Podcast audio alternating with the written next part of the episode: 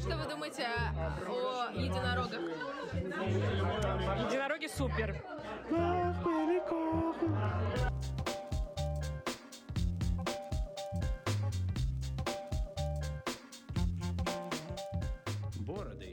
Итак, дорогие друзья, это подкаст «Я могу ошибаться». И у меня в гостях Полина Парфенова. Полина, привет. Привет, Руза. Полин, скажи, пожалуйста, чем ты занимаешься? Я автор проекта «Здесь был фольклор». Занимаюсь я русской традиционной культурой. Я культуролог по образованию и с такой любительской точки зрения разговариваю о том, что такое фольклор, почему это важно сегодня, что мы можем взять из традиционной культуры сегодня в нашу современность и зачем нам это знание. Как ты познакомилась с русским традиционным фольклором? Много раз отвечала на этот вопрос, поэтому вкратце сейчас расскажу. Это уже произошло довольно много лет назад, наверное, шесть или пять. Я познакомилась изначально с фольклором в университете в рамках этнографической практики, которая у меня была после второго курса. Там я впервые услышала традиционное пение и испытала какое-то эмоциональное потрясение, которое со мной по сей день. И дальше, по возвращению из этой практики, я сама искала материалы, читала и пыталась понять, что я вообще такое услышала, что такое традиционная культура, в чем она выражается. Это шло параллельно с моим интересом к собственной истории моей семьи, мои корни по папиной линии Вологодской области, и как раз, опять же, во времена университета я ездила к бабушке летом неоднократно и записывала историю моей семьи. И через как раз историю семьи мою жизнь пришел фольклор. То есть это такая была взаимодополняемые, взаимодополняемые процессы, потому что сейчас я уже понимаю, что фольклор русского севера мне близок, и те места, которые, в которых мы живем, в которых я провела детство, они какую-то очень э, глубинную и важную роль играют в моей жизни до сих пор.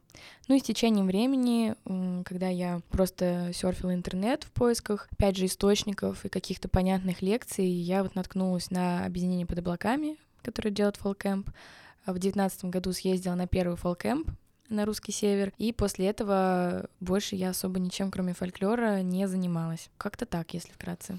Скажи, а вот на русском севере, я как понимаю, вот команда под облаками, какая у них основная цель? Как ты вообще, почему ты захотела именно туда поехать? Я долго следила за под облаками в социальных сетях, и тогда они выиграли грант вот в первый раз просто был какой-то внутренний зов. Но на самом деле сейчас я уже понимаю, что у меня с детства было много маячков, эм, связанных с традиционной культурой. Ну, я не знаю, это, может быть, я уже сейчас начинаю какие-то параллели проводить, и мне кажется, что так и было. Э, ну вот э, недавно я сидела на своей старой страничке ВКонтакте и нашла видео из музыкальной школы, э, школы где мы даем какой-то отчетный хоровой концерт, поем песню «Славься народу, давший свободу». По-моему, это из какой-то оперы. И я помню, что неоднократно в моей жизни я могла просто идти по улице, и я крутила эти строчки строчки «Воля народа, счастье его, э, смер... честь и свобода прежде всего, славься народ, давший свободу». И там были какие-то строчки, что там честное дело, силы делать нам дай. Ну, в общем, такая очень патриотичная песенка была. И вот она крутилась у меня в голове. Ну и потом еще было много таких каких-то событий в жизни, которые меня как будто бы подводили и к христианской культуре, и к традиционной. Но уже я впоследствии это узнала. И вот, возвращаясь к эмпу, я увидела о том, что будет прием заявок и просто поняла, что мне это необходимо. Плюс это был мой первый год после университета, э, год разочарований и поисков, потому что я закончила МГУ э, культурологию, и нас там накачали очень высокими идеями о людях, о мировой культуре, о, какой, о какой-то эволюции человеческой мысли. И потом я вышла с дипломом на биржу труда и жестко обломалась. И вот у меня было такое разочарование, какое-то депрессивное состояние всю зиму. Плюс я там еще порвала связку. В общем, какая-то была череда таких э, неудач жизненных и растерянности. И я, увидев вот этот набор заявок, подумала, что это то, что мне сейчас нужно, это то, тот внутренний запрос, который во мне очень долго жил, и кажется, это будет что-то крутое. Я подала заявку, очень нервничала, но у меня было какое-то чувство стопроцентной уверенности, что я пройду. Ну, так и получилось. И вот я съездила на фолкэм, просто попала в какое-то абсолютно шоковое состояние, мнение. Не знаю, вот ты, может быть, тоже поделишься после моего рассказа своим опытом. И мне кажется, что под облаками это делают как раз для этого, для того, чтобы мы, молодые люди, а проект рассчитан на молодежь, могли с этой культурой встретиться, потому что на самом деле, если ты не такой ботан, как я, э, то угу. докопаться до этих знаний в интернете довольно сложно. Нужно прям целую такую поисковую систему внутри себя и в интернете провести, чтобы докопаться до реального фольклора, потому что тебе будет предлагаться все, что угодно, что к нему не относится, начиная от клюквы, заканчивая язычеством, все это где-то вообще не в той как раз плоскости, о которой мы с тобой говорим. Мы говорим... А что обычно для человека да. вот нашего времени привычно? А с чем ассоциируется культура?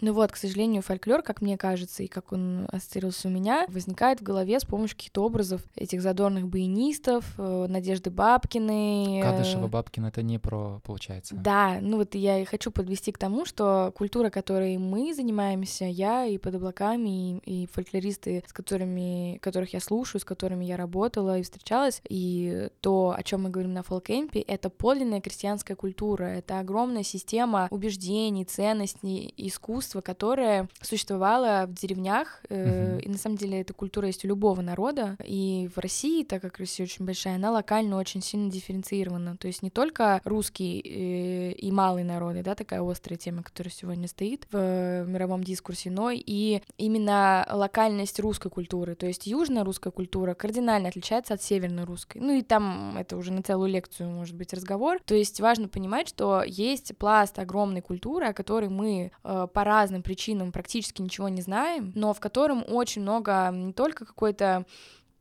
эстетической красоты и ценности, как и мирового наследия, но и каких-то глубинных смыслов и, мне кажется, ответов на экзистенциальные вопросы, которые перед человеком 21 века до сих пор стоят.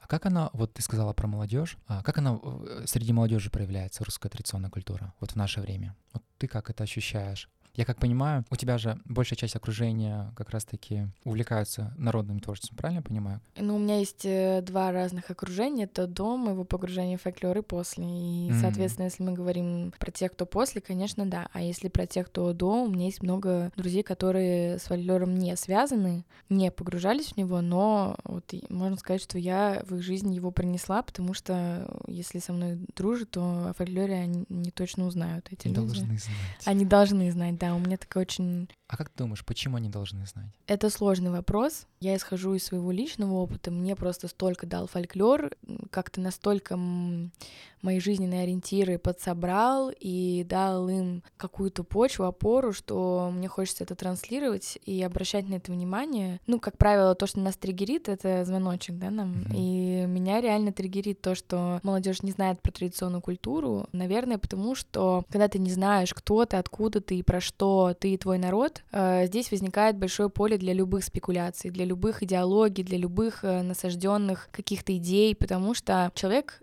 мне кажется, русский, очень слабо понимает, э, что такое быть русским со всей этой сложностью вопроса. И опять же, это, мне кажется, многотомная книга, которая, которая и писалась, и пишется, и мы знаем и осмысление русского пути в 20 веке, и в конце 19 в общем, длинную историю этого русского как бы пути.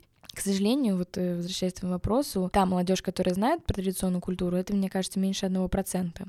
Есть э, такой более э, широкий круг людей, которые знают хорошо историю своей семьи. Это уже плюс копилочку. То есть, как правило, если ты знаешь историю своей семьи, как правило, больше 80% из нас это выходцы из крестьянских все равно семей, если мы отмотаем 20 век и придем там каким-то знаниям своих прапра, то вот это локальное знание своей истории и культуры, как правило, деревенская, она и дает эту первую вводную к пониманию фольклора.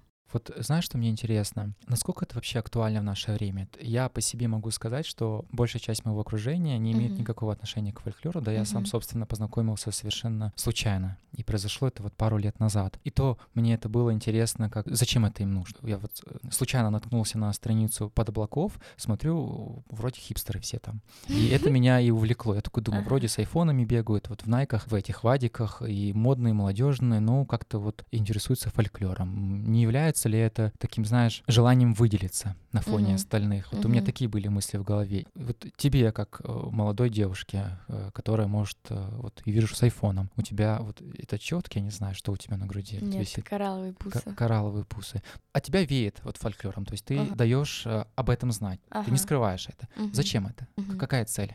Что он тебе дает? Ага. Вот с какой целью под облаками ты лично, если это можно так назвать, пропагандируете фольклором? Мгм. Что изменится в жизни людей, если везде будет фольклор? Ну, за под облаками не могу ответить. Ну, я в целом да. рассуждаю, да, вот лично про тебя сейчас, про если меня. говорить. Здесь, опять же, несколько мотиваций одновременно. То есть нет какого-то единого ответа, Мгм. потому что вот так. Конечно, я не собираюсь спасать всех, и у меня не получится. Во-первых, я нашла в этом поле огромные возможности для собственного саморазвития и для тех тем, которые мне интересны.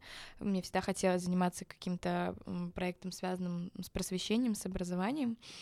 И при этом э, я действительно люблю по жизни выбирать те темы, в которых как будто бы мало кто разбирается. Здесь, наверное, есть какая-то вот эта идея выделиться, что ты не такой, как все. Форма уникальности. Ну да, да, да. И на самом деле, мне кажется, что у многих фольклористов есть такая фишка. Я начала это замечать, но это такая сложная тема. Может быть, я позже про нее скажу, что вот этот м, принцип выделиться там существует. Но я его, по крайней мере, точно замечаю со стороны. Вот я сижу в некоторых группах и вижу, как вот это вот какая-то форма надменности, я бы даже сказала Да. бы, что вот я разбираюсь. Это не так прямо выглядит, но вот ощущается, как будто бы, знаешь, вот если говорить примитивно, вот я в фольклоре разбираюсь, а ты не разбираешься, поэтому Мгм. я прав, ты не прав. Вот что-то в этом духе, знаешь.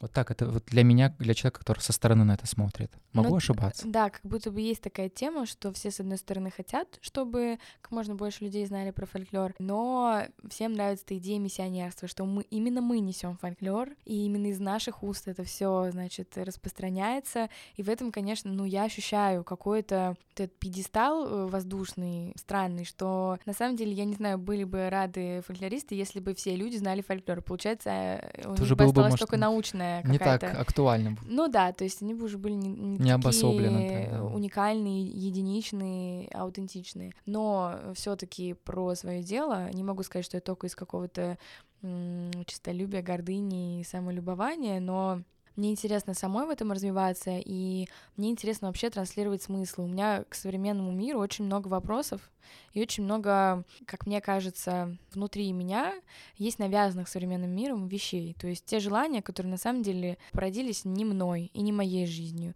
Те картинки, которыми я воспитывалась в светской, не православной, не фольклорной семье, в семье, которая не цельная, то есть у Мгм. меня там мама и с папой в разводе. И я такой абсолютно человек э, была 21 века, воспитана на западной культуре, я собиралась эмигрировать. У меня очень много до сих пор образов, э, в том числе, ну, это до смешного доходит, отношений, одежды и всего такого связано просто с миром западной культуры. Но вопрос, выбирала я это или нет, он остается открытым. И вот сейчас у меня в целом вопрос питания, вопрос э, уходовой косметики, ну, это вообще не связано с фольклором, кажется, да? Но вот эти мои вопросы, которые начались еще раньше, чем фольклор, они меня очень э, часто приводили к суждению о том, что то, что нам диктует современность, не всегда действительно то, чего мы хотим, не всегда нам действительно полезно и вообще не присуще человеку, человеческой сущности, потому что на самом деле это то, о чем говорит, э, говорят многие другие более умные, нежели я, люди, о том, что э, мы так быстро не перестраиваемся, как техническая эволюция, как вот эти рывки развития, и наша психика испытывает очень сильное напряжение в сегодняшнем мире, потому что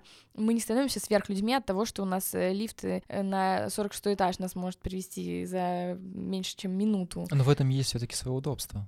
В этом есть удобство, но как себя человек в этом чувствует, как он адаптируется. И мне кажется, что, ну, лифт это окей, просто вот достижение Лифт технологии. оставим. Я просто только что на нем ехала, и меня очень впечатлило.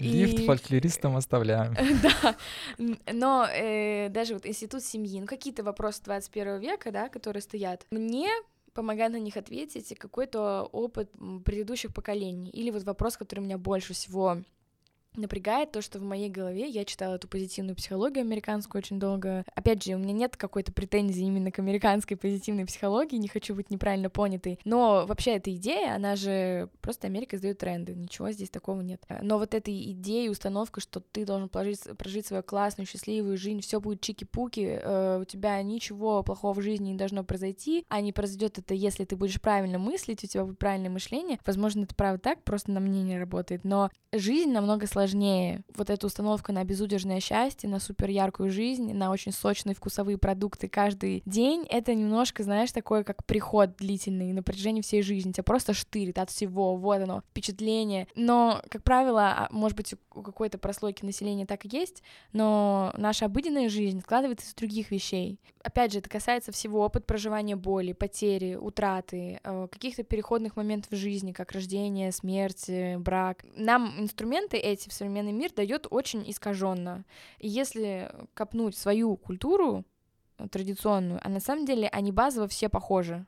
То есть... Все культуры. Да, все традиционные культуры. То просто какой-то, как мне кажется, есть возможность прожить какую-то более качественную, простую и понятную жизнь которой будут э, внутри вот эти реально фундаментальные ценностные вещи. Вот а, слушай, тебя и так сладостно становится на душе.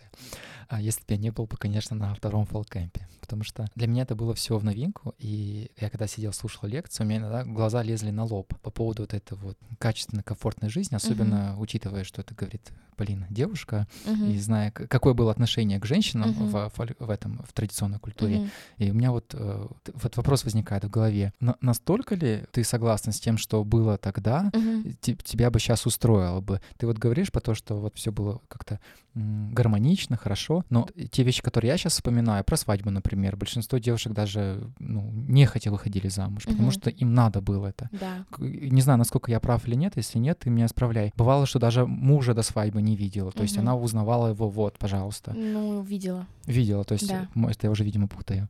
А уже Может быть, это в твоей культуре такое было. Не-не-не, видимо, перепутал.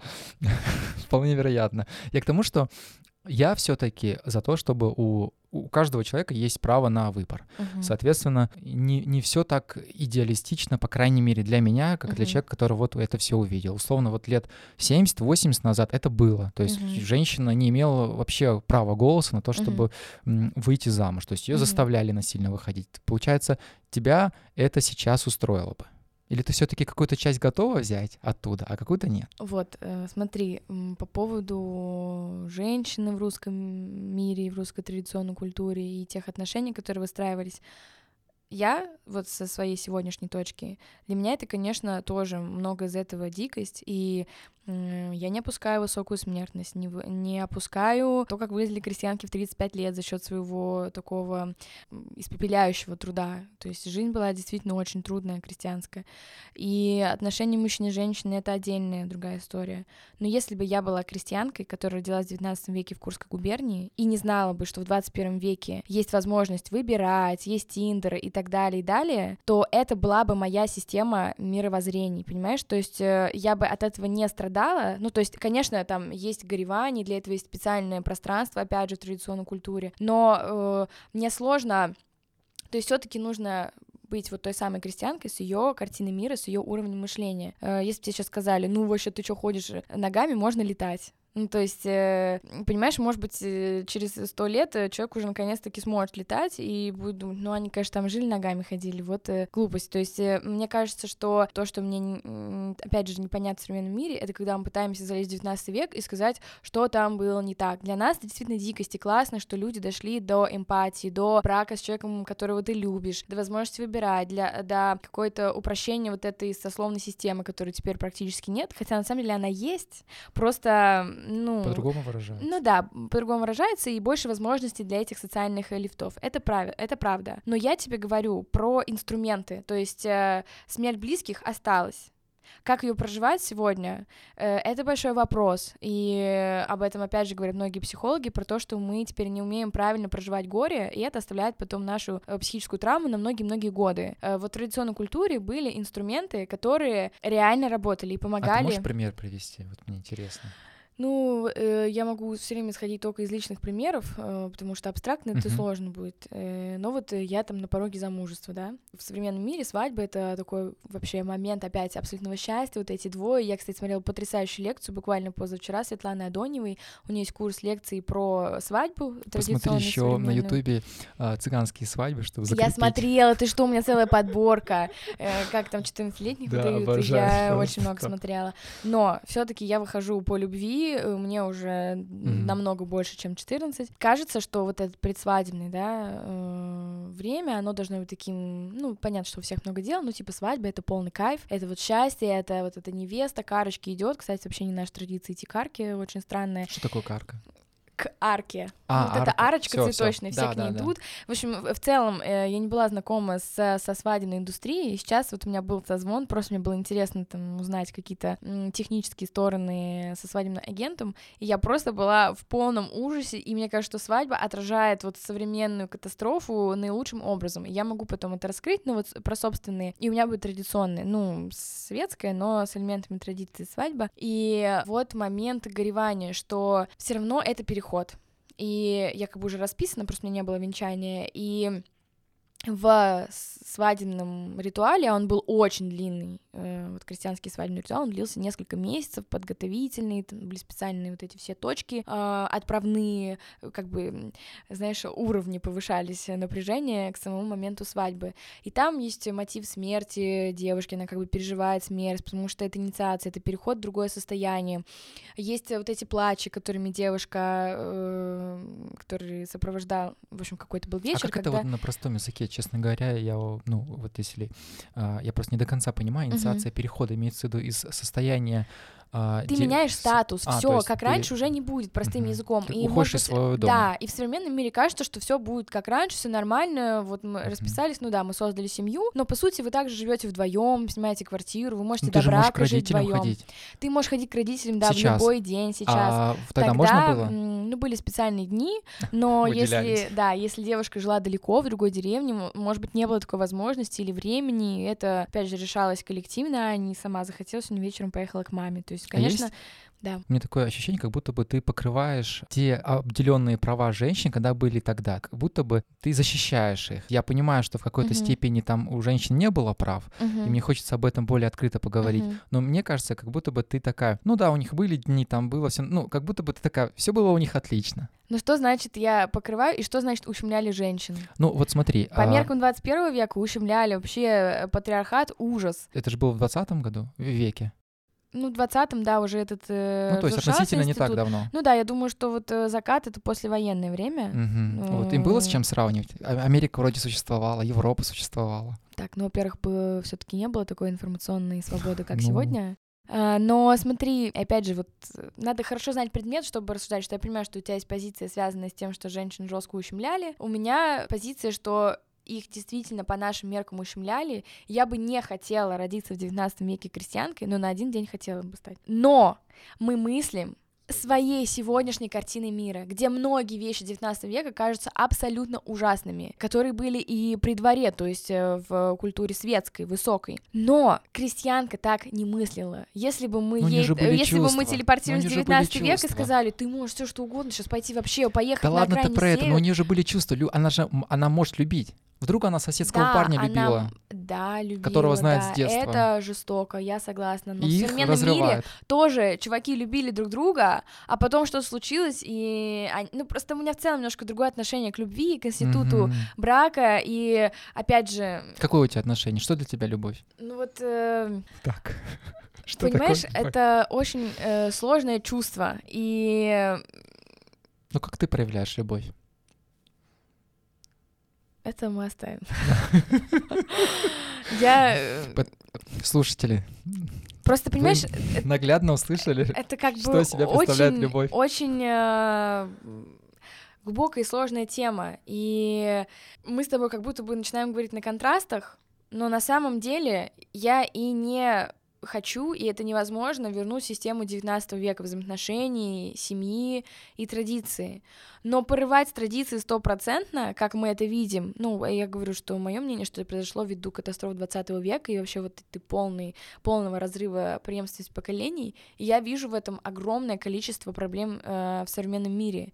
И, конечно, э, я не пытаюсь тебе м, противопоставить свои тезисы, как там все было классно, было не классно, но именно то, что жизнь была такая сложная, она дала им уникальные вот эту систему выживания, по сути, и туда входит в том числе фольклор как искусство, а, традиционная культура как система ценностей и взглядов и конкретных процессов, и то, что мы про это вообще ничего не знаем, это странно, потому что это была культура 80 плюс э, процентов населения mm-hmm. России, и мы вообще не имеем представления ни о песенном творчестве этих людей, ни о том, как наши бабушки, какие у них были приемы, не наши бабушки, наши уже прапрабабушки, там, укладывание детей, какая была иерархия и почему. И именно эта система позволяла им выжить. Может быть, если бы все было по-другому, была бы совершенно у нас другая традиционная культура. Но традиционная культура была закрытой э, консервативный и такой очень четко ограниченный в любой какой-то период существовала в любой стране, которую бы ты не взял хоть э, любую страну, самую Везде. свободную возьми. Ну вот если да. говорить про нашу страну, вот мне кажется, что будь все так вот хорошо, назовем это так, то это осталось ему. Условно, люди, оглядываясь, понимают, что их это не устраивает. Это знаешь, как змея, которая идет и скидывает с себя шкуру. Вот у меня такое ощущение, что как будто бы, да, там было много классного, но было много не классного. Угу. И вот наблюдая со стороны за молодежью, которая сейчас вот увлекается угу. народной культурой, и я чувствую, что они берут сливки, все самое лучшее, все самое классное, все, что им близко сейчас. Ну, и они остаются еще. То есть они условно молодые классные хипстеры,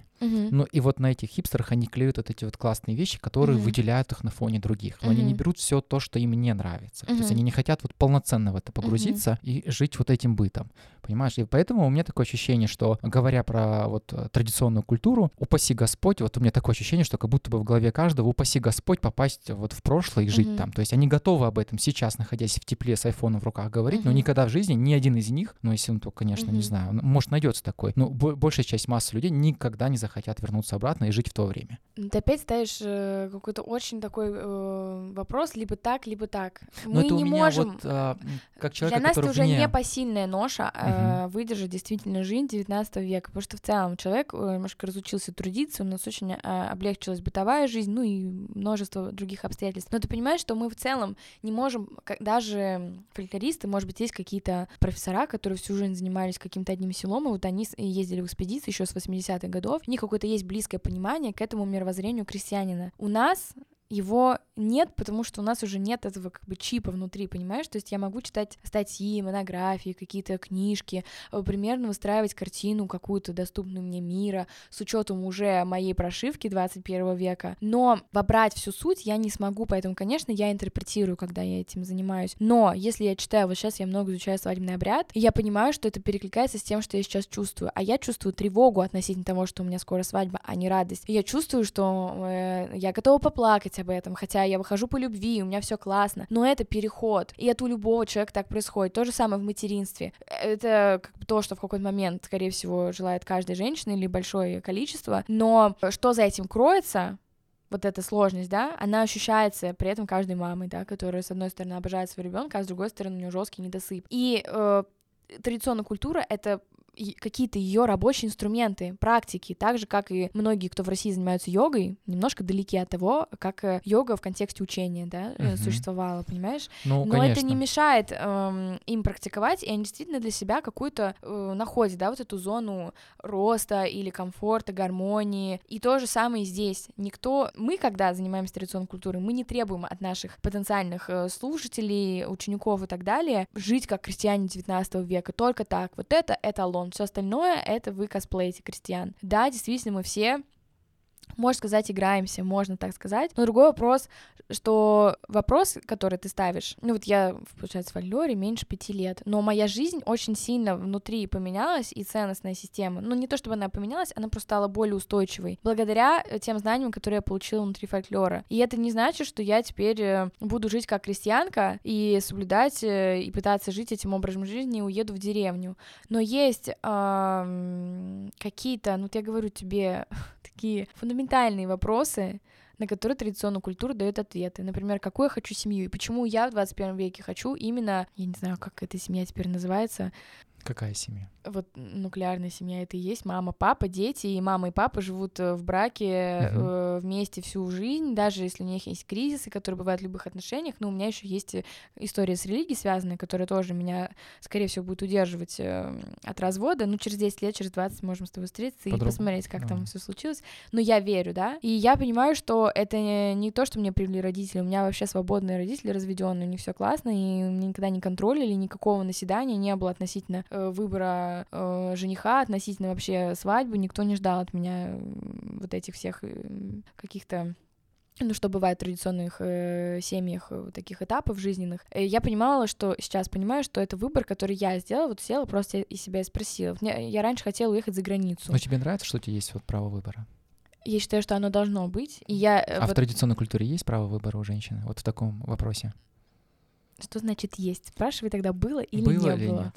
Конечно, не было. А вот Кадышева, которая поет сейчас, чем отличается от того, что вы делаете? Вы же тоже, получается, делаете искаженно. ну Ощущение? как искаженно? Ну смотри, как я это вижу со стороны. Мгм. Я к фольклору не имею никакого такого, ну то есть я со стороны там, знаешь, Мгм. присосался, не имею никакого отношения, не претендую ни на что. Мгм. Как это в моих глазах выглядит? Кадышева, Бабкина, все эти ребята, которые на сцене пляшут, играют в Мгм. калинку-малинку, они все, извини меня, козлы, они все портят, искажают нашу традиционную культуру, Мгм. а мы, ну, то есть это сопротивление. Они плохие, а мы нет. Это Мгм. достаточно выгодная психология позиция, когда ты Мгм. противопоставляешь себе другого. Мгм. Соответственно, вот есть они, они все такие там плохие, они все портят, и они вот исказили нашу культуру. Но когда я тебя спрашиваю м, про традиционную культуру, ты говоришь, вот у меня есть право выбора, я там могу а, то, что мне там нравится, про переходы ты говоришь, Мгм. но все-таки то, что ты преподносишь, это тоже искаженно, но по-другому. То есть оно, чем оно отличается от Кадышева? Кадышев это так видит, а ты это так видишь. Прекрасный вопрос. Давай тогда разграничим. Когда я говорю русская традиционная культура, ну или вообще традиционная культура,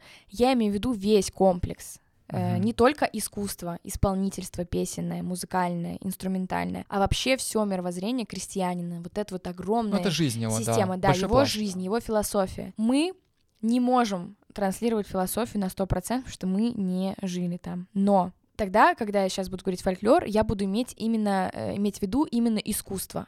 То есть песня, танец, Танцы. э, декоративно-прикладное искусство, инструментальная музыка. И здесь уже, используя термин этот музыкальный фольклор, я отвечу на твой вопрос. Дело в том, что, ну так, если грубо говоря, мы не можем, э, и может быть, может быть, искаженно транслируем философию, традиционную культуру, да, мы можем только до какой-то степени передать и словами, а не делом, как это было. Но в плане фольклорного исполнительства то, что делают э, фольклорно-аутентичные ансамбли, это не придуманное, а взятое из деревень в экспедициях записанное, либо в архивах найденное. Как правило, там сня- снята манера полностью. и Люди ездили в эти села, разговаривали с носителями традиций, а многие еще их застали. Все-таки они, ну, даже до 2000-х годов было их много. И сейчас, на самом деле, вот мы ездили с тобой тоже в экспедицию, вот они также говорили бравенько в Забайкале, и ты понимаешь, ну, то есть ты можешь считать какие-то диалектные особенности, просто чтобы передать манеру. Извини, Э, что я да. перебиваю, просто вот на этом моменте хотел бы остановиться. Все-таки это больше про вот то, что я видел, по крайней мере, там Мгм. я не могу не сказать об этом. Для меня это больше про коммерцию. Эти люди, они уже заточены на то, чтобы садиться перед вами, говорить одно и то же а за деньги. Для меня это все-таки немного про другое. Это были одни. А ты уехал, когда мы были в Красном Мгм. Чекое уже? Нет, ты не... По-моему, два раза я с вами был, вот когда Мгм. мы ездили по селам, я уже не помню, какие это были села, но я помню Мгм. четко, что а- они знали, что им нужно делать. Да, это конкретное село. Не буду, я знаю, помню название, но я не буду об этом говорить. Из этого села есть очень известные э, певцы, носители, у них был квартет. И там действительно есть коммерческая история, что у них и музей сделан в доме, и все такое. Но, между прочим, музей сделан классно. Да, согласен. Э, ну, информанты, носители, они, конечно, да, это немножко странно делали, хотя в итоге мы их раскрутили на нормальный разговор, просто потому что с нами были знающие, как разводить на разговор бабушек люди. Но дальше, когда ты, к сожалению, нас покинул, Мгм. мы поехали в село, где а, никто не ждал нашего приезда, и куда не ездят так массово люди, что это было подальше от э, районных центров, и добирались мы туда сложнее. И вот там мы э, просто получили огромное удовольствие от общения с этими бабушками, которые не знали, что мы приедем, никакой коммерческой истории там не было, э, и было классное общение. И, и я все-таки закончу отвечать на свой вопрос, что такая история коммерческая это скорее исключение, чем правило, и ты можешь приехать в свое родное село, чем ты хочешь заняться, и ты посмотришь, что э, как ты будешь собирать этот материал. Насколько, во-первых, это трудоемкий процесс, а во-вторых, многие даже за деньги не готовы тебе раскрыться, потому что, ну, вообще-то, для многих бабушек это сложное переживание, своя прошлая жизнь, а, и еще и надо вспомнить, вот это спеть, в общем, там целая отдельная история, связанная с экспедиционным опытом, что это непросто. Но я все-таки хочу закончить свою мысль с музыкальным фольклором. То, чем занимаются фольклорные ансамбли, это, по сути, ну, можно сказать, реконструкция. То есть э, это то, как исполняли в деревнях музыку, та, которая реально жила в деревне. Т- Те наигрыши музыкальные, те песни, лирика, связанная там какая-то обрядовая музыка. Все это действительно было и действительно записано э, у ну, как бы крестьян у бабушек. Что касается Кадышевой, Бабкиной и так далее, это сценическая культура, которая возникла, ну, ее начало, э, это вот как раз советское время, такой расцвет, когда была создана специальная народная сценическая культура, которая представляла собирательный образ русского человека, ну, типа русского крестьянина, крестьянин уже не говорили, просто русского человека. И, и там уже знаешь, жесткий пример с гомеопатией, ладно, не буду. Что вот есть, э, например, растение, да, а есть его экстракт. И в этом экстракте уже от растения очень мало всего осталось. Но я не уверена, что это удачный пример. В общем, в народно-сценическом вот этом всем искусстве э, практически не осталось уже... То есть там может быть текст, да, какой-то, который мы можем встретить в деревне. Но все остальное, э, бочка музыкальная, бас-балалайка, которая не существовала, это оркестр огромный, 30 человек на сцене, пляски, танцы, юбки выше колена, одинаковые костюмы у всех. Ну, я могу эти черты перечислять сколько угодно. Этого не существовало. То есть, когда мы слышим народная культура, у нас сразу остается, что ну, это вот то, что у нас было. О, боже. И потом все говорят, какая жесть, типа, что за... Я не буду в этом участвовать, это все ужасно. Сейчас была масленица. Э, сколько спекуляций вокруг масленицы, это просто трэш. Я до конца так и не не разобралась вообще, что там, да, что там, правда, что нет, но явно скачущие в тулупах э, с этими притами павлопосадскими женщинами. Это не про масленицу. Э, это не про масленицу, и это не про то, как жил народ. Вот даже если подумать, вот выходит типа 40 женщин в одинаковых костюмах, вот девушка в нашей с тобой жизни, и ты, ну, не только девушка, вообще любой человек, он хочет ходить абсолютно идентичным еще 40 другими девушками. Конечно, нет. Конечно, каждый все равно м, будет пытаться, да, выделяться и как-то себя аутентично представлять. То же самое, э, это манера голосоведения. Ну, там куча нюансов, и есть куча разоблачительных, э, опять же, фильмов и лекций про то, что самая большая проблема, вот почему еще мы этим занимаемся, что в голове русского человека как правило, при слове народная культура, крестьянская культура, возникают вот эти образы, вообще не имеющие никакой отношения к реальности. Вот просто даже сейчас бей или после записи э, фотографии Надежды Бабкиной, э, она может быть очень эффектная женщина, но то, что она делает на сцене, это не фольклор. Это плохо? Это можно это как-то плохо, разделить? Это плохо, когда происходит подмена понятий. А вот то, что сейчас вот среди молодежи происходит, это про то, как они одеваются. Ты же говоришь про одеяние, соответственно. Вот хочется спросить, а вот то, что сейчас вот среди молодежи происходит, это плохо или хорошо? Или это имеет отношение к фольклору, то, как они тогда одевались? Среди молодежи. Ну вот, когда выступают, вот там 9 мая, по-моему, праздник был, люди приходят, там вроде какой-то такой большой праздник, и все там хипстеры в кедах mm-hmm. ходят mm-hmm. и так далее. Это тоже можно соотнести к Надежде. Надежда Бабкина тоже наверняка одевается так, как ей хочется. Здесь важно еще раз понимать вопрос подмены. Когда они приходят 9 мая на вечерку, угу. они просто приходят потусоваться. И мне кажется, что это даже круче, что они приходят в джинсах, в кедах и просто пляшут, при этом пляшут э, традиционную пляску, которую ты с одного притопа не сделаешь. А со стороны как это выглядеть будет? Люди, которые проходят, они подумают, о, это русская народная традиционная там культура, которые ну, вообще не, не имеют отношения я к этому. Я не знаю, ты проходил ли там 9 мая, был ли на тусовке? Был. Там, как правило, много очень зевак, которые просто приходят посмотреть. Я думаю, что есть такая теория у молодых фольклорных ансамблей, что нужно выходить без костюмов традиционных, чтобы быть как раз ближе к зрителю, чтобы не было такой дистанции, что они в невообразимых этих часто для нас шокирующих традиционных костюмах стоят на сцене и поют вот эту странную для нас музыку. Это как бы, знаешь, для облегчения вот этого шокового состояния. Часто вот под облаками и другие фольклорные ансамбли выступают уже без костюма, просто какой-то одной тони в каких-то там современных нарядах. Но э, я все не могу понять э, твой вот этот вот твой подковырку, э, а это тогда является, то есть тоже фальшью и не фольклором. Эти современные ребята, которые приходят на тусовки, обычно одеты и при этом поют традиционную музыку. Из их уст звучит, э, звучат песни, которые реально бытовали у крестьян. И есть даже такая тенденция, что если человек с Урала, то ему ближе реально уральский фольклор, и он его продвигает, за него топит. И если вот мы собрались на тусовке, и все из разных э, мест, а, а очень много в Москве и Питере студентов как раз из других регионов России, которые приезжают в эти большие всякие музыкальные училища, и они всегда будут топить за исполнение своего материала, потому что он им более понятен, и выбирают для дипломов они часто именно материал, связанный с их э, родной традицией. И я считаю, тоже нужно держать во внимании, что как бы, традиционная культура очень разнообразна, и мы сейчас не можем ее сводить э, к какому-то какой-то унификации, и она в том-то и дело, что сейчас может бытовать, с одной стороны, как угодно, но с другой стороны, мне кажется, что должна быть какая-то внутренняя ответственность за отношение к материалу. Ну, она же, видишь, а, у каждого по-своему выражается эта ответственность. Для тебя это вот в такой форме выражается, что условно я вот пою так, как пели раньше, но одеваюсь так, как я хочу. Мгм. А для Бабкина это выражается вот в другой форме. То Но она Бабкин- занимается не фольклором, ты понимаешь, что она поет э, не фольклор. Этого не было. Это реконстру... Ну, это не, это не реконструкция в том-то дело. Это другое. вообще придумано. Ну просто, если бы это все называлось вот, без слова народное, понимаешь, это путает людей и путало меня. У меня тоже было ощущение, что вот Марина Девятова и Надежда Бабкина это и есть э, вот это вот русское, что надо любить. Но любить это очень сложно часто. А Но почему есть любят такое. люди же? Это же популярно. Это намного популярнее, чем фольклор, который вы поете. Ну, ты когда слушаешь Бабкину, если слушал, у тебя какое впечатление? Ты хочешь дальше следующий Альбом трек скачать? включить? Да, да, да, послушать. Слушай, я Бабкину просто ассоциативно помню, но, но я песни ее, мне кажется, в детстве так случайно слушал, ну, что прям целенаправленно. Мгм. Не было еще такого у меня. Ну вот, понимаешь, это опять же сложный разговор. Все вопросы, которые ты задаешь, они требуют а, отдельного подкаста. Ну, Мгм. по сути, потому что я вот э, просто скажу, э, почему до сих пор на всех праздниках, и вот в этом году меня прям тоже пробесило, мы пришли, у меня приезжали родственники мои, и я их повела на ярмарку, ну, они сами хотели, э, около ГУМа, вот эту новогоднюю, красивую. да, да. И там играла отборная клюква. Просто вот, э, ладно бы Надежда Бабкина, А что но такое там, отборная клюква? ну, клюква это так называют как раз народно-сценическую культуру, типа Даже нетрушную. название есть. Да, есть Поэтому название. спросил.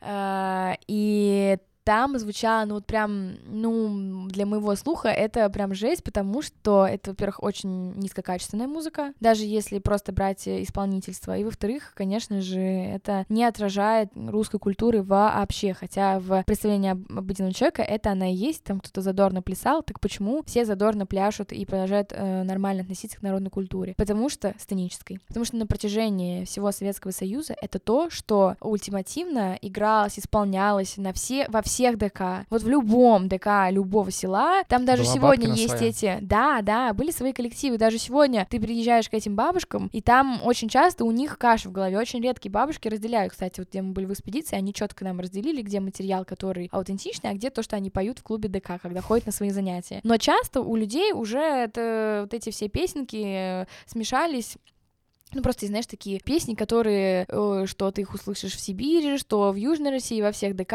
и будут петься, такие шлягеры. К сожалению, что-то я сейчас не могу вспомнить ни на одно название, но я могу потом прислать. И м, э, вот обычный человек это воспринимает, потому что он не знает, что есть другое. Моя надежда и убеждение, что если бы люди а, знали, какая музыка существовала, я бы с радостью пришла в следующем году, я, кстати, хочу им написать на ярмарку ГУМ, и услышала бы классные наигрыши, классных бабок, это супер фриджаз, просто там такое они делают. Я хочу прийти на ярмарку центральную, Как это думаешь, самое главное в? России. Почему это не так Нет, актуально? там мы играли из колонок, там не было... А, там просто музыка. Да, да, да, из колонок. Почему не зовут, это отдельный вопрос. Почему не играла из колонок, тоже отдельный вопрос, связанный с правовым полем и Мгм. дистрибьюцией аутентичных записей. Но есть записи, с которыми можно было бы договориться. И я э, вот э, посмотрим, что будет в следующем году, но я хочу написать, э, найти контакты тех, кто занимается организацией ярмарки, и предложить им, давайте мы сделаем плейлист, пожалуйста. Причем даже готовы перепеть, если проблемы с А авторскими какая цель? правами. Зачем тебе это? Потому что я хочу, чтобы звучала традиционная настоящая музыка, если это типа ярмарка и типа про русскую культуру, и типа туда все пришли, там, ну, вот эти все экжель, вот это вот все продается, там э, этот сладкий петушок и вот эта вся Мгм. фигня. Но просто я считаю, что это- у этой музыки, наверное, всегда будет своя аудитория, и мне этого не понять. Но если как бы хочется, в общем-то, другого отношения к наследию вообще глобальному, к А русскому. какое сейчас отношение, на твой взгляд? Да, всем просто все равно, к сожалению. И это, я говорю, не только про фольклор. Фольклор — это дело десятое, потому что про него и так никто ничего не знал. Я говорю вообще про отношение к русской истории, к 20 веку, который мы до сих пор не переосмыслили. Из-за этого, мне кажется, есть большой такой затык в том, что мы не осознали нашу травму 20 века, не сделали какие-то, ну, не знаю, бывают ли исторические выводы, но в целом, мне кажется, у нас э, нет отношения к наследию как таковому. Уже 20 век прокатился, все смел, ну и ладно, как бы, что уже пытаться какие-то остатки захватить. Хотя мне кажется, что это очень важно понимать, с каким культурным наследием ты живешь и с хорошим, и с, и с хорошей частью, и с плохой. Ну, я условно, конечно, их делю на хорошую и плохую, но это историческое знание. И это... И я, например, ну, у меня вообще сейчас, чем дальше мы живем, тем больше у меня вообще сомнений в адекватности истории, потому что когда мы читаем исторические учебники, это уже такой проходка по фактам. ну, было и было вот это, было и то, и то. А мне сейчас интересно через какие-то личные истории вот в этом наследии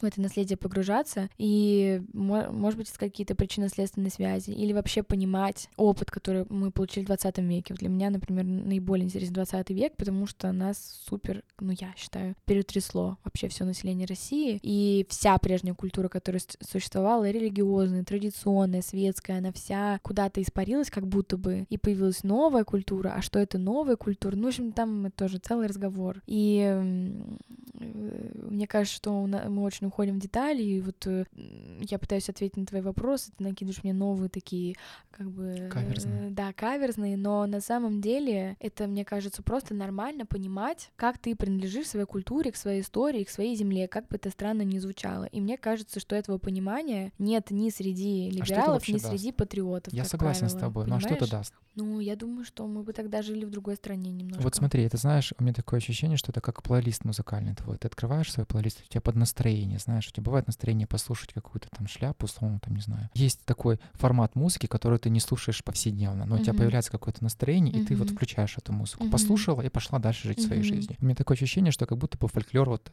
часть вот этого, знаешь, законсервированной банки, которую ты периодичностью открываешь, немного послушал, закрыл и пошел дальше жить. Я считаю, что фольклор, даже если ты немного возьмешь и послушаешь, будет оказывать на тебя определенное влияние. Я не знаю, оказал ли он на тебя, я думаю, что ты просто не так погружался, у тебя, видишь, был, не, я не отрицаю, был я свой не... интерес. И тем интересен наш разговор, потому что я в это не погружался, угу. я ну, не защищаю и наоборот, ну то есть я задаю такие примитивные, простые угу. вопросы, которые вот возникают в моей голове как человека, угу. который вот со стороны посмотрел на это. Угу. То есть я условно шел мимо, услышал угу. странную музыку, остановился и посмотрел на вас. Вот вот вот это вот, вот я тот человек. И поэтому, конечно, таких в моем окружении ну, большая часть. Я вот как бы учитывая вот это вот все мнение, вот и задаю такие вопросы, достаточно такие, казалось бы, простые. Ну вот, вот ты мне ответь тогда про свой опыт фолкэмпа, даже не про сам фолкэмп, но вот ты приехал угу. с этим новым знанием, с новым увиденным каким-то опытом полученным, и ты меньше в фольклоре, чем я намного, и продолжишь жить свою э, такую Обыденную, современную да. обыденную жизнь. И как-то фольклор... Американскими ценностями. Да, с американскими кроссовками, ценностями и всем остальным. Но я еще раз хочу подчеркнуть, что я не могу сказать, что я отрицаю западные ценности, западную культуру и вот этим всем страдаю. Но в любом случае, вот ты вначале на- начала вот про поводу западных ценностей, вот у нас эти западные ценности. В любом случае у нас есть право выбора. Это мы принимаем сами, нас никто не заставляет это принимать. Мы можем как угодно это переворачивать, да. говорить, что они там... Э, Но как будто бы адекватных людей, которые бы говорили про традиционные ценности, практически нет. Как правило, это все время жесткие э, перегибы Понимаешь, это то, про что ты говоришь. Это и сегодня можно встретить э, в церкви. Есть куча адептов неадеквата полного, хотя они христиане, как и я. Но я не могу сказать, что я с ними согласна. То же самое с фольклором. И мне, может быть, э, почему вот я так хожу, что, знаешь, у меня есть на мне маркеры того, что я причастна к современной культуре, типа обуви, не знаю, AirPods и так далее. Но с другой стороны, видишь, у меня есть какой-то странный крестик, который торчит, э, бусы. Ну, сегодня я так еще uh-huh. лайтово оделась иногда, прям косплей элементами uh-huh. крестьян. И мне кажется, что я действительно хотела, хочу обращать этим на себя внимание, чтобы мог случиться диалог понимаешь? То есть, потому что, с одной стороны, меня можно считать как просто обычного современного человека, но с другой стороны, с, как, с какими-то странными элементами. Это и... можно говорить про моду, что это модно сейчас? Вот как ты, вот если это позволить себе вопрос. посудить, вот, вот взять вот это общество, которое увлекается сейчас фольклором, у нас основная часть — это молодежь, как я понимаю, uh-huh. они так одеваются, вот на твой именно личный взгляд, uh-huh. потому что это выглядит достаточно необычно, uh-huh. или потому что вот они этим погружены в это, они живут uh-huh. этим? Я думаю, почему у тебя не может быть несколько мотивов одновременно? Может что, быть, с одной стороны, быть. Э, я действительно, у меня есть несколько предметов фотографии, но я их не ношу в обыденной жизни, которые я могу просто достать и просто полюбоваться. У меня есть такое чувство, что у меня есть чуть-чуть наследия. Но я э, не буду это носить повседневно, а есть какие-то предметы одежды, которые я могу одевать просто в обычной жизни. И мне кажется, что может быть одновременно мотивация, что тебе реально нравится, то есть мне реально нравится. Причем современная одежда немножко вот какие-то отсылки к традиционной культуре внутри своего гардероба иметь, хотя у меня и джинс тоже много, а, и кроссовок тоже. Но с другой стороны, то есть можно просто кайфовать, наслаждаться, а можно действительно подчеркивать какую-то свою уникальность. Я не считаю, что это тоже что-то плохое, и я хочу дополнить про консервную банку. И вот ты сказала про консервную банку, что мы достаем э, какую-то капельку, послушали и пошли дальше. Ну вот я хочу э, все-таки вернуться к этому вопросу. Хочу еще дополнить про то, что ты сказала, модно ли это сейчас становится. Э, нужно понимать, что ты просто знаешь знаешь эту молодежь, про которую ты говоришь. Если ты будешь идти по городу, ты ее вообще не встретишь. То есть это на самом деле такое процентное минимальное содержание среди общей молодежи, что говорить о ней серьезно вообще не приходится, потому что это как погрешность, по сути, как бы это жестко не звучало. Ну да. И другой вопрос, что такие сложные исторические времена, как правило, люди делятся на два лагеря. Тех, кто обращается еще больше к своей культуре, и тех, кто ее отрицают и стараются себя к ней не причислять. Ну, это вот в целом, да, если говорить. Однако, чтобы прийти вот в эту фольклорную среду, то есть те, кого я вижу из э, изначально других сфер, это люди, которые туда пришли с запросом. Потому что очень сложно выпендриваться каким-то элементом традиционного костюма, если ты в нем не шаришь. Даже его найти э, довольно сложно. То есть ты должен как-то случайно набрести, а чтобы набрести, ты должен э, какой-то первичный интерес проявить. Поэтому, мне кажется, даже те, кто модничает с помощью традиционной культуры, у них какое-то минимальное понимание о ней есть. Почему я вопрос этот понял? Потому что, наблюдая именно за женщинами, я вижу, что поголовно вот они в таких э, сочетающих одеяниях. Модно, классно и традиционно. А вот среди мужчин таких очень мало. То есть они все модно, но не традиционно. Я не знаю, могу ошибаться, что мужчины носили в то время, как что там носят, рубаху какую-то, может быть. Вот таких я не встречаю. Поэтому у меня возникло какое ощущение, что все, что с женской стороны, оно достаточно классное, необычное, и поэтому сейчас это сочетается. А то, что было с мужской стороны, оно такое достаточно примитивное, простое, оно не так сильно выделяется. Вот, у меня вот такое ощущение возникло, потому что мужчин все-таки, ну, я опять же могу ошибаться, может быть, мужчины тоже ходят, но я, по крайней мере, их вижу вот вообще там, единичные случаи. Вот поэтому я задал тебе этот вопрос. Не является ли это какой-то, знаешь, а, данью моды? Что вот это уникально и это обособлено от общих. Э, то есть все таки приятно, когда ты можешь выделиться на фоне других, даже неосознанно. Угу. Приятно, действительно. Но по поводу мужского костюма могу добавить, что он э, в целом был проще, нежели женский. Э, и не так э, разнообразен, и не было столько аксессуаров. И поэтому тоже, опять же, надо хорошо знать мужской костюм, чтобы его как-то адаптировать к современности, и это не, не чтобы это была не косоворотка и подпоясанный мужчина, это реально будет странно выглядеть. А в элементе женского гардероба, например, были платки.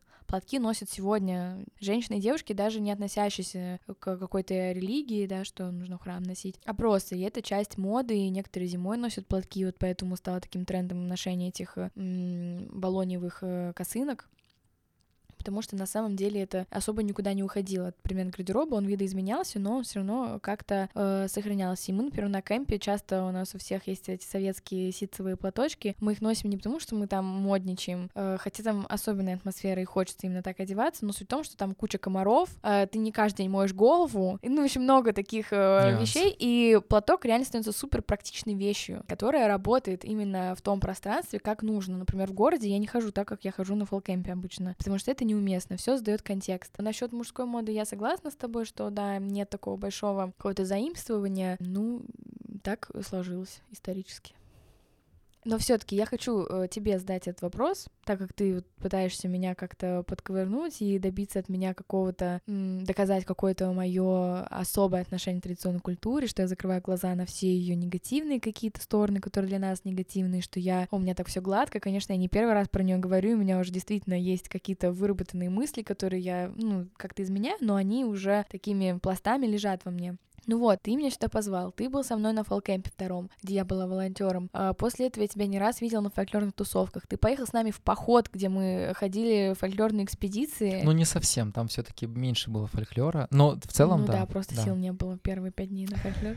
Но тем не менее, то есть э, я могу сказать, что ты в целом остаешься в тусовке, то есть ты не как некоторые участники съездил и все, от тебя больше весточек не видно. Но я больше как наблюдатель. Проявляешься, хотя бы как наблюдатель, но ты почему-то все-таки остался на какой-то позиции в этой тусовке. Вот расскажи, пожалуйста, почему? Потому что мне это интересно. Я понял, что все-таки вот это сочетание а, молодежного, аутентичного с традиционным, а, оно мне то есть это, знаешь, не вызывает какое-то отторжение. То есть если это было бы только вот традиционно, и там нужно было бы вот прям полностью в это погрузиться, скорее всего, я бы как бы отвалился бы, как и, ну, моя это гипотеза, не более того. Но мне кажется, большая часть э, ребят, которые там появляются, особенно фолкэмпе, тоже отвалилась бы. То есть сейчас все-таки в моем понимании, при всей моей любви к фолкэмпу и подобакламе, это все-таки отчасти про коммерцию, это про то, чтобы привлечь больше.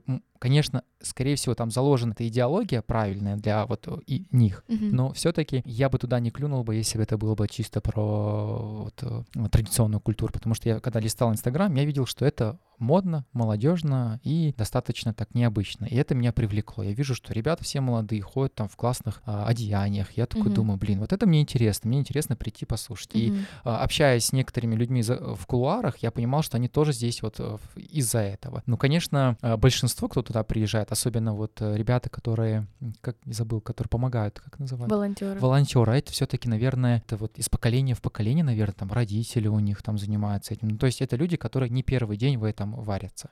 Но Вот. куча волонтеров это те, кто просто были на фолкемпе первым, и, и у них никак семья не связана. Там есть действительно семьи, которые связаны с фольклором, Мгм. точнее, дети из этих семей. И сразу хочется задать дополнительный вопрос, сказала, что это больше про коммерцию, но это коммерчески неуспешный вообще проект. Это уже другая история. Э, Мне кажется, ты имел в виду, что э, не то, что он на коммерцию нацелен, а действительно под облаками целится не в типичную аудиторию. То есть, ну, нет смысла было бы привозить туда фольклористов и им рассказывать, или и так православных, понимаешь? Ну, то есть это странно, потому что, ну, в этом нет смысла, а смысл и прикол в том, Ну, чтобы вы сами таких, как ты, как бы выцепить А- а вот, вот, и туда вот, поместить, вот, понимаешь? в этом вся и И в этом прикол, чтобы Я ты потом позвал меня сюда и задавал мне эти Вот, вопросы. Вот, об этом-то и речь, что этот смысл, я не говорю, я не оцениваю этот смысл сейчас. Этот смысл придуман не именно тобой, а вами, то есть вот людьми, Ну, которые... я там вообще это- волонтер, ничего Ну не вот, а, придумала. я, я к тому, Ага, что вот этот смысл, он тоже выдуман, он появился, понимаешь? И Конечно. это то же самое, но только другое немного, что было придумано вот в советское время, когда говорили про Бабкину, про иде- идеологию, про русского, там Мгм, мгм. рассказывала, ну, не помню сейчас. Но мы-то, они-то показывают Они, то, что они, реально вы- было. Нет, ну, э, то есть ну, через я здесь призму не согласна. нашего времени. Через Так в этом и прикол, но так при они этом... через призму советского Стоп, времени но показывали. Бабкина тебе показывала избы 19 века? Ты я жил... не знаю, я за э, Бабкиной не слежу, не могу сказать, что. Но я знаю, но что у нее благодаря э, большая кемпу аудитория. ты был в реальной э, деревне с реальными этими избами 19 века, да, конечно, тебя там обслуживали, ты просто приходил, поел, баню ты не топил, ничего не делал. Это действительно, ну, потому что это фолкэмп, тебе никто не говорил, что ты проживешь жизнь крестьянина, там нет ни в одном описании А такого. Там э, это все таки ну, по сути, лагерь, просто типа, знаешь, как была Камчатка кэмп, а есть фол кэмп, да? Да, и где тебе. Как раз показывают сливочки, потому что э, им нужно тебя заинтересовать. Потому что если тебе сразу включат какое-нибудь северное отлетное пение, ты просто, во-первых, не въедешь в тему, или тебя загрузят терминами, и на каждое их утверждение можно сказать да, но. На самом деле, потому что традиционная культура очень вариативна, там очень много нюансов, и это все надо, вот, знаешь, э, приближать до уровня одного села, одной семьи, и только так рассматривать. Но тогда ты загрузишься так, что больше уже никогда не захочешь в это вникать, и главное спросишь себя, а зачем мне знать все эти особенности?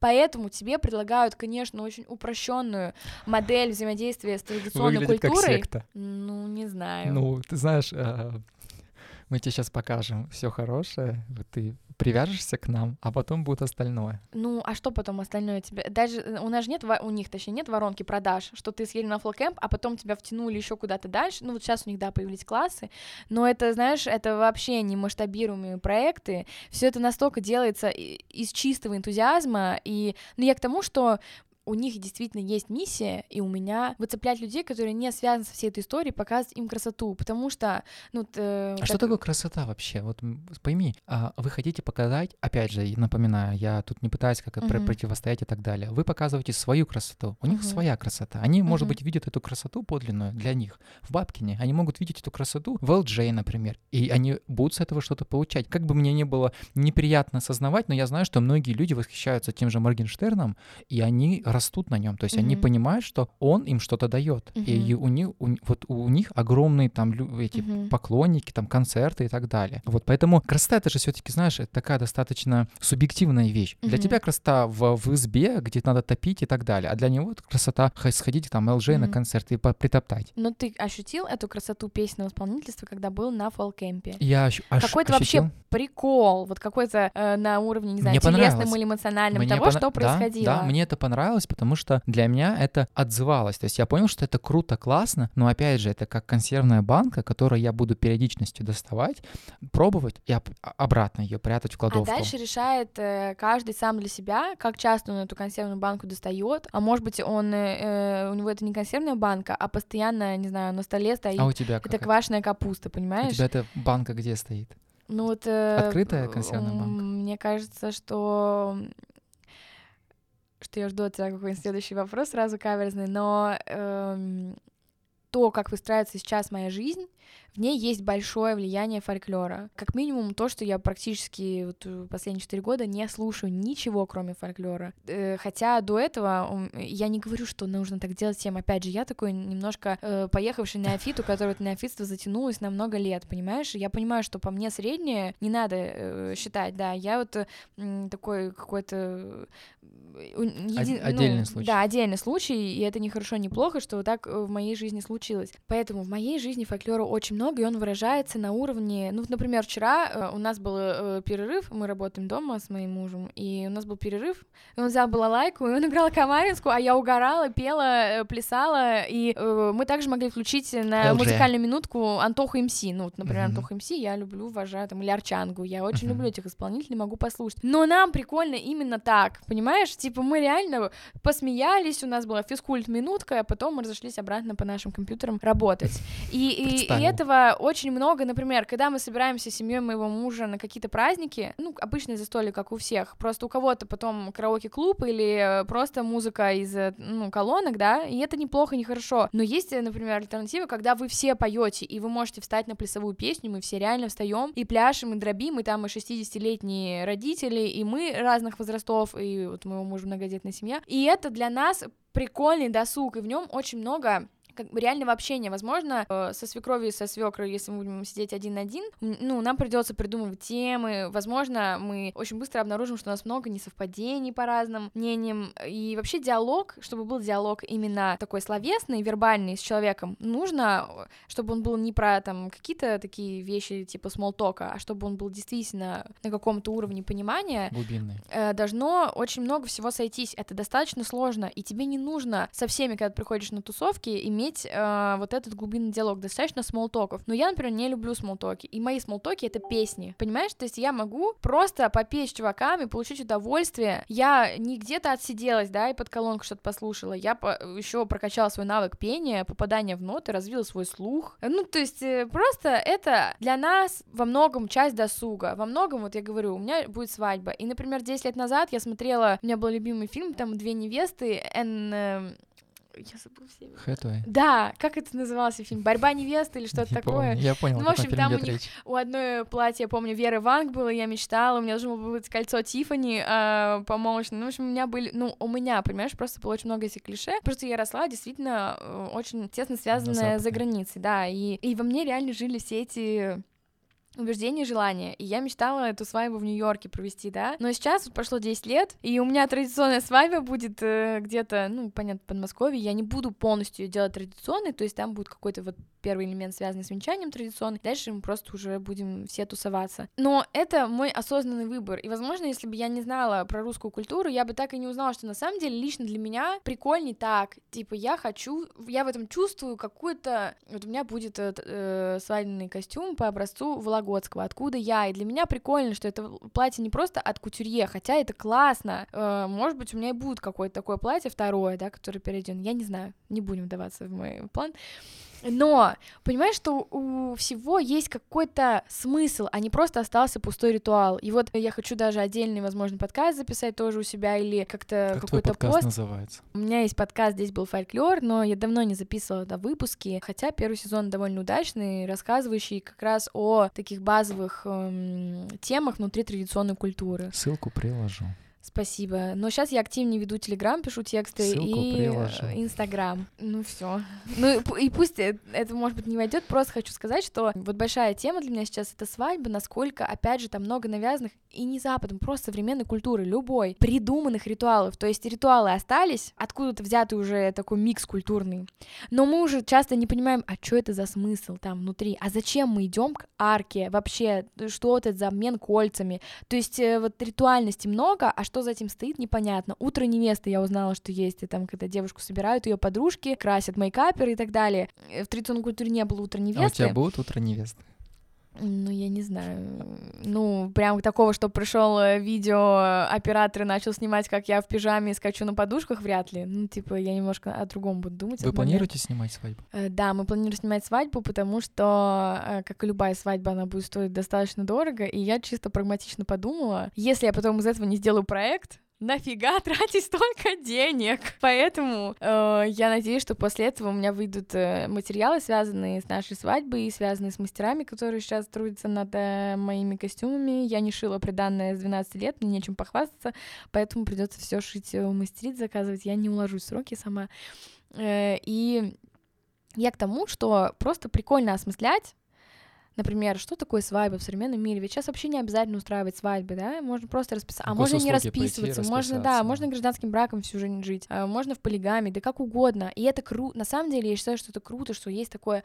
Возможность как бы, выбора. Возможность выбора. Действительно, каждому человеку свое. Но в этом, возможно, в среди этих возможностей выбора опция э, традиций вообще она где? Ну, ну, как бы, понимаешь, у нее еще в медийном поле у этих традиций э, и ценностей этих традиционных такое, реп, такая репутация, что ни один нормальный современный человек туда не посмотрит, у него нет никакого позитивного образа, позитивного опыта встречи с традициями и с теми, что они значат. Хотя они для нас на самом деле много сейчас значат. И это, опять же, видно потому, э, сколько ритуалов осталось вокруг свадьбы. Но почему-то важно невесте, это утро невесты, подвязка, букет бросить, какие-то там обмен кольцами у арки. Хотя ты уже до конца не знаешь, это отсылает тебя к чему, что это вообще католическая, например, традиция, где папа вел, э, значит, сквозь вот эту базилику mm-hmm. э, невесту к алтарю и, соответственно, к своему, к ее будущему супругу. У нас такой традиции не было. Ну и вообще, очень интересно знать, что за символы внутри твоих каких-то жизненных событий, понимаешь? Вот мне интересно понимать, почему я так одеваюсь, а не иначе? Почему я ем эту еду, а не другую? Почему у меня такая будет свадьба? Почему я хочу именно такую семью? Почему для меня важна эта ценность? Вообще задать себе эти вопросы, а дальше уже выбирать, хочешь ты традиционно, нетрадиционно, как угодно. Конечно, круто, когда есть свобода, но мне кажется, тогда этим альтернативам должно уделяться какое-то равное внимание в обществе. И я хочу сказать, что голоса фольклора адекватного в принципе нет.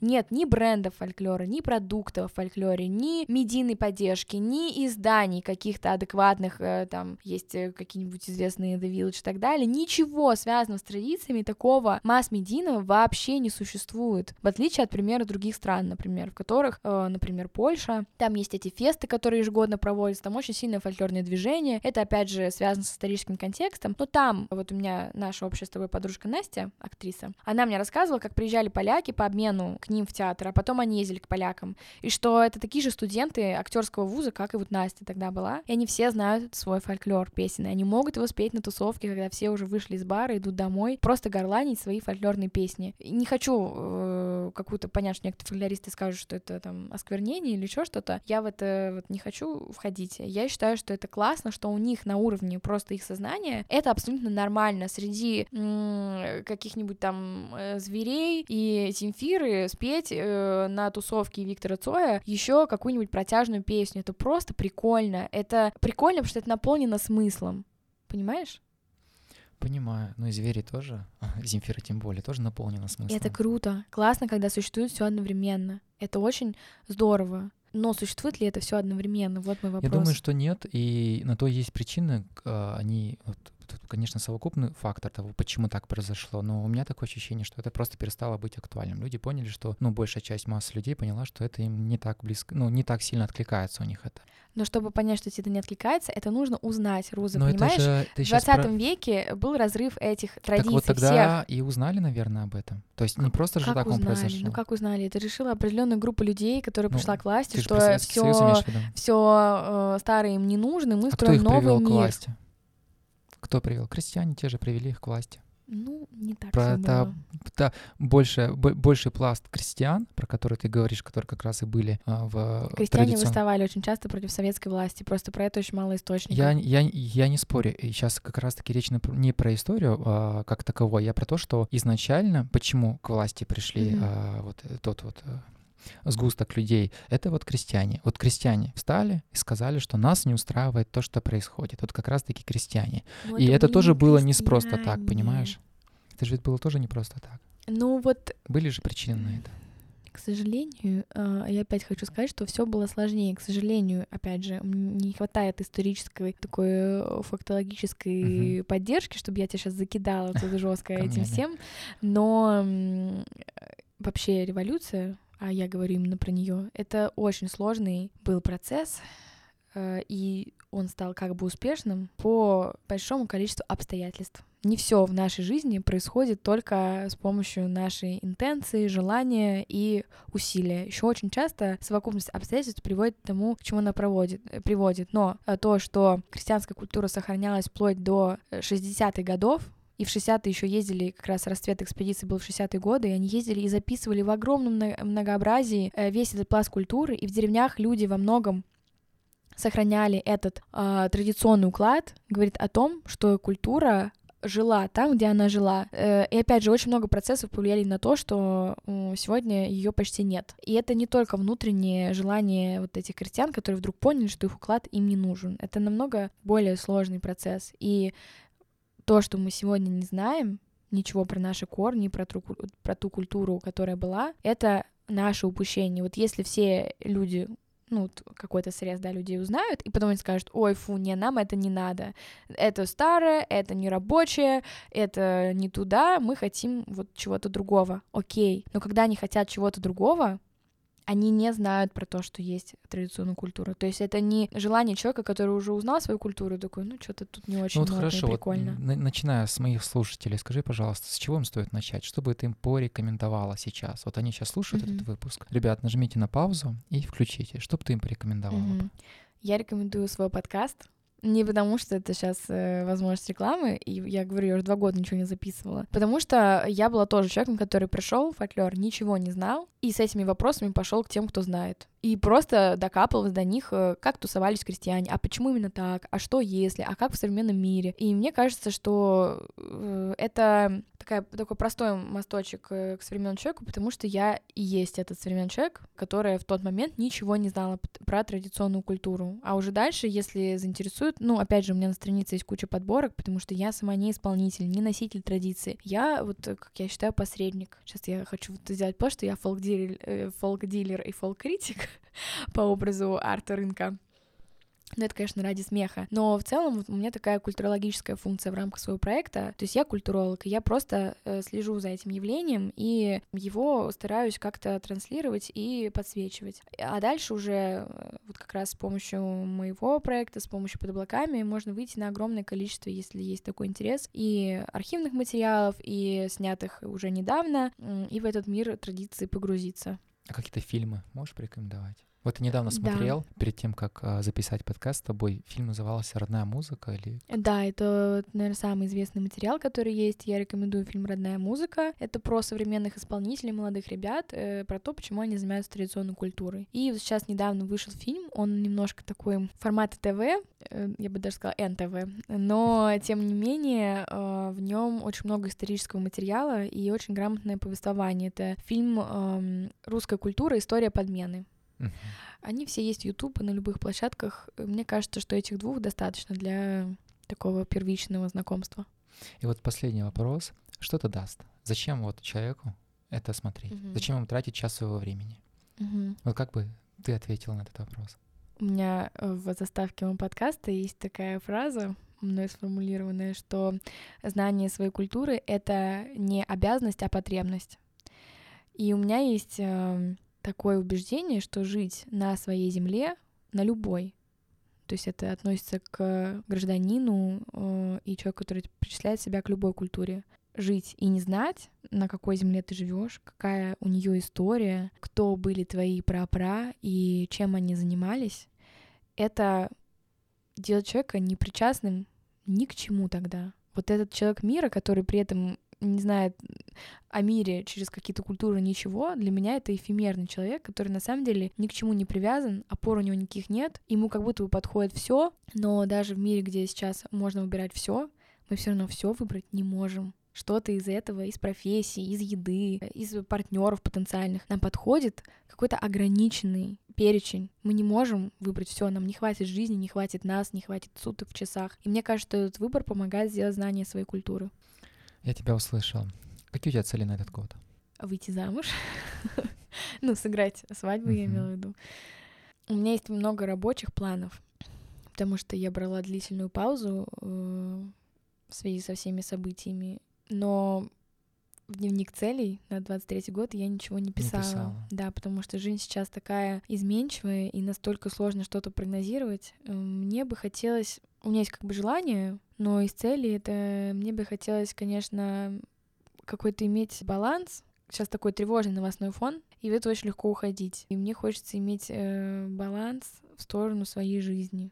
Короче, позволить себе жить. Я ни на что повлиять не могу, но только у меня ограниченная сфера влияния в виде моих близких, окружения друзей, моих слушателей. И вот мне бы хотелось э, все таки какое-то душевное спокойствие сохранить, попытаться в этом году, и жить, а не жить вот этой такой сочной просто жизнью. Просто не да. хочется просто существовать. Полин, спасибо, что ты пришла. Это была достаточно интересная, живая беседа. Я думаю, что слушатели сами уже решат, а, как им поступить дальше, будут ли они слушать родную музыку, заходить на твою страницу. И мне было очень приятно с тобой пообщаться, правда, потому что мне как человека, который... Я себе часто задаю этот вопрос, а, а что я до сих пор вот делаю в, в этом в этой тусовке. Хотя я, казалось бы, вообще не имею к этому отношения. И попытаясь ответить на этот вопрос, я думаю, что мне это интересно, мне нравится то, чем вы занимаетесь. Да, возможно, с некоторой частью я не согласен, особенно с какой-то религиозной повесткой, но в целом а, мне это интересно. В этом я вижу очень добрых, открытых и хороших людей. Вот, поэтому спасибо, что ты согласилась прийти на выпуск и поговорить со мной, а, как бы он ни вышел. Ребята, спасибо, что вы дослушали до этого момента. Я надеюсь, что вы будете ставить свои большие пальцы, лайки, репостить и делиться обратной связью. Всем удачи, пока. О.